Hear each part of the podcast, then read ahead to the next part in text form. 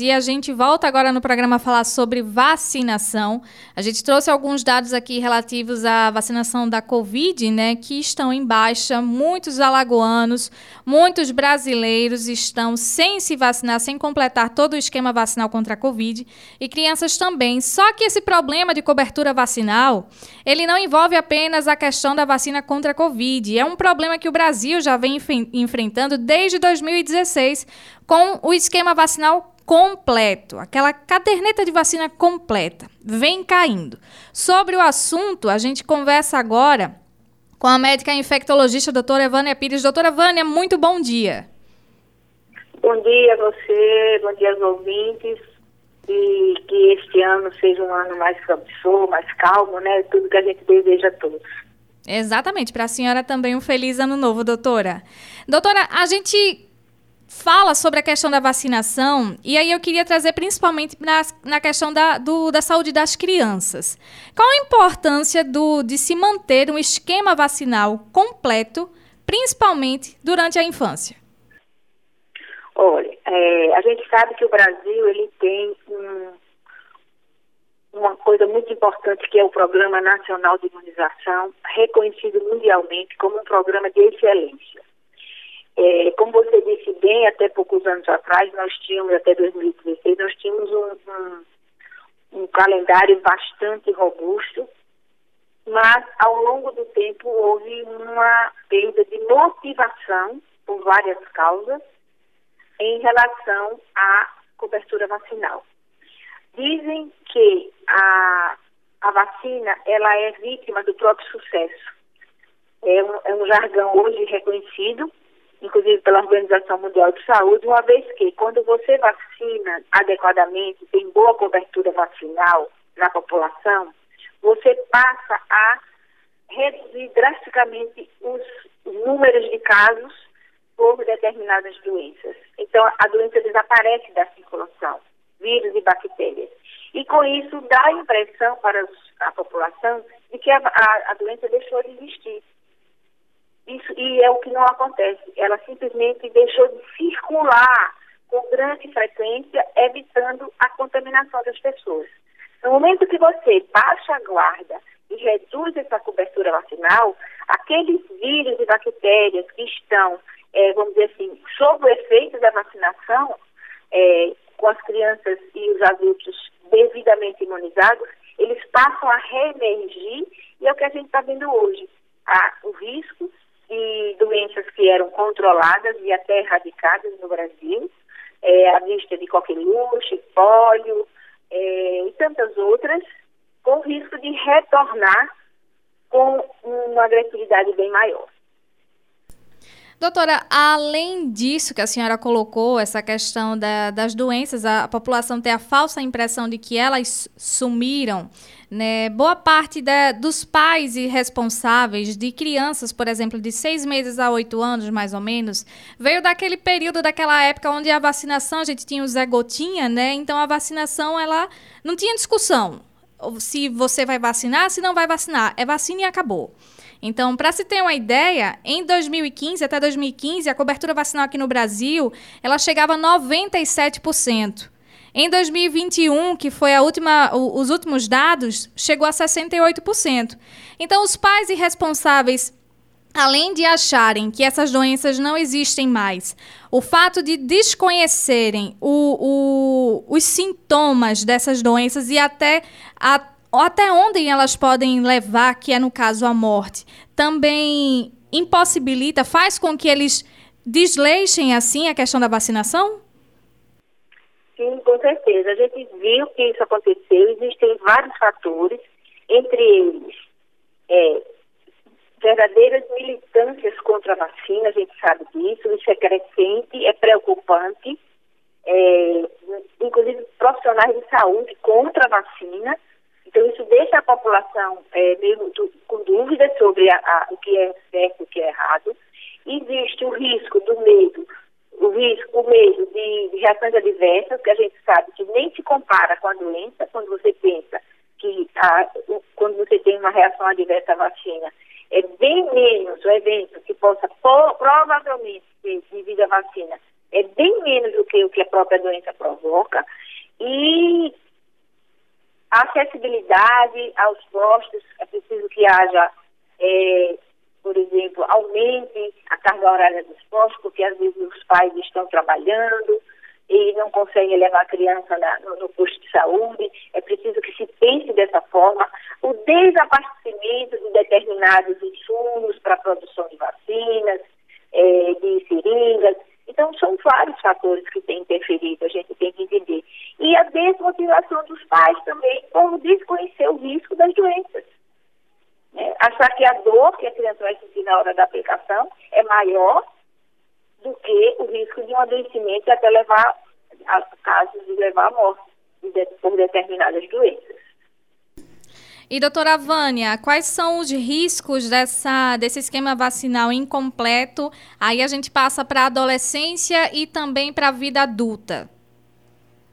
É, vacina é feito para crianças e, e, e não tem faixa etária para terminar. Idoso precisa se vacinar, adolescente tem que fazer reforço, adultos jovens têm que fazer reforço de vacinas. Então, existem calendários de acordo com faixas etárias. Eu, é, nós trabalhamos com vacina e na nossa clientela nós temos crianças de, de, a partir de, do primeiro ano de vida e nós temos idosos até 80, 90 anos. Todos devem se vacinar. Tem vacinas para determinadas faixas e próprias. Então, é necessário que os esquemas estejam completos e os reforços sejam respeitados para que você tenha é, é, é uma boa resposta imunológica às doenças. É, haja vista uma vacina que é muito importante, é de tétano. Você não toma só uma vez aquele esquema vacinal, você tem que revacinar o indivíduo a cada 10 anos. Se você tem um ferimento com risco de, tétano, você tem que fazer reforço naquele momento. A gente vê muito as pessoas se preocupam em usar o antibiótico na hora que levam furada, de prego, um corte, mas esquece de tomar o reforço da vacina de tétano, que é muito importante e é que salva a vida naquele momento. Entendeu? O coqueluche, a também, que as, as gestantes hoje tomam a vacina de rotina, toda mulher que faz pré-natal toma vacina contra a coqueluche. Mas é importante que as pessoas que cuidam das crianças que, que nascem, a babá, a avó, a tia, ela também toma vacina de coqueluche, não é só a gestante o próprio pai, porque pode transmitir para o bebê que não tem ainda vacina de coqueluche é, a doença e é uma doença muito grave no bebê. Então, assim, procure o médico, todo médico hoje tem que saber calendário vacinal, tem que encaminhar para o posto de saúde, ou se for para uma clínica privada, mas ele tem que ser visto com um pensamento, vacina salva vidas. Isso é muito importante. E, doutora Vânia, estamos chegando ao fim da nossa conversa, mas antes disso, eu queria tratar especificamente da vacina contra a Covid, né? Muitas pessoas que, que recusam a vacina, que não admitem a sua eficácia, eles questionam a velocidade na qual ela foi produzida, né? Falam, ah, mas uma vacina ela tem que ter pelo menos 10 anos de estudo para que ela possa ser eficaz. Contudo, hoje a gente vive no século XX, né? Século XXI já estamos em 2023, boa parte das vacinas foram criadas ainda em 2021, e a gente sabe que a tecnologia, a ciência e as pesquisas, elas avançaram bastante, e a, as pessoas parecem que não conseguem enxergar isso. Então, a vacina contra a Covid, ela tem mostrado sua eficácia. Eu acredito que aqui, por exemplo, na imprensa, a gente consegue ver um número bem reduzido de pessoas que, sofre, que sofrem e sofreram, na verdade, com a Covid depois de começarem as vacinas a existirem, né, contra a Covid. Por exemplo, elas evitam, além da morte também, aliás, até a morte de várias pessoas em relação à Covid, as internações graves, né, aquele superlotamento em hospitais. Ah, não tenho dúvida disso. É, é importante que o ouvinte entenda que toda a plataforma, ou seja, toda a base da vacina de Covid já estava, já existia. Então não é novidade. A vacina de Covid ela tinha sido é, trabalhada para outros, outros vírus semelhantes e existia como, como por exemplo, um esqueleto, é, vamos dizer assim, básico pronto. É, por isso é que foi rápido a, a, a, as vacinas contra a Covid. Não existia uma vacina de Covid pronta, mas existia Covid-19, mas existia de outros vírus semelhantes esqueleto pronto, vamos dizer assim, para ficar mais fácil para o entendimento. No, momento em que aconteceu essa, essa pandemia, toda a comunidade científica que, produ, que produtoras de vacinas se debruçou na vacina de Covid e realizaram as pesquisas e os ensaios clínicos necessários. Não faltou um passo que não fosse necessário para se ter uma boa é, vacina eficaz, uma vacina segura principalmente. Tudo foi respeitado, apenas com uma velocidade rápida, porque existia a população nesse, com necessidade de urgência. E não dá para a gente explicar todos os pormenores, porque é uma coisa que é demorada, mas entender, pelo menos, se, se há um pouco de respeitabilidade nas pessoas que fazem opinião, e que a vacina da Covid, ela foi respeitada em todos os momentos da pesquisa, ela é segura, ela infelizmente não consegue é, deixar sempre uma eficácia, vamos dizer, de 100%, que é muito difícil, mas ela reduziu mortes, ela reduziu adoecimento, reduziu superlotação nos hospitais, é, o resultado aí. Quantos perderam familiares e hoje já, isso já não acontece? E principalmente, gente, vacine, complete seu calendário vacinal. A vacina é, é utilizada a partir dos seis meses de idade. Os bebês têm que se vacinar porque eles são vítimas também, eles morrem de Covid. Então é preciso se vacinar, vacinas são seguras. Não, não, tem, não tem o que se preocupar. Nós temos que, que respeitar a comunidade científica. É um apelo, né, doutora, para toda a sociedade, porque principalmente tem muitos idosos que não tomaram as doses de reforço, né? E infelizmente a gente vê ainda frases como ah, a vacina é para é para matar gente idosa. Né? Era aquela é. mesma conversa que tinha com a vacina da gripe. E hoje a gente vê essa conversa com a vacina da Covid. É para matar gente idosa. Não, é para evitar esse tipo de situação.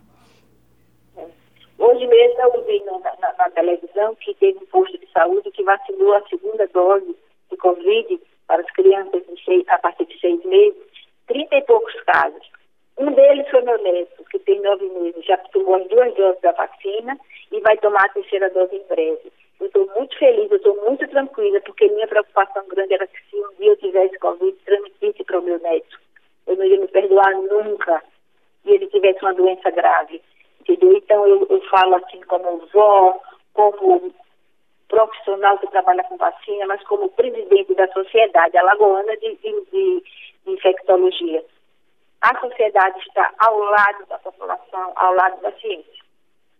E que mais pessoas possam enxergar assim como a senhora, doutora Vânia. Foi um prazer conversar com você aqui no CBN Maceió. Tá, muito obrigada. Um bom, um bom ano novo a todos.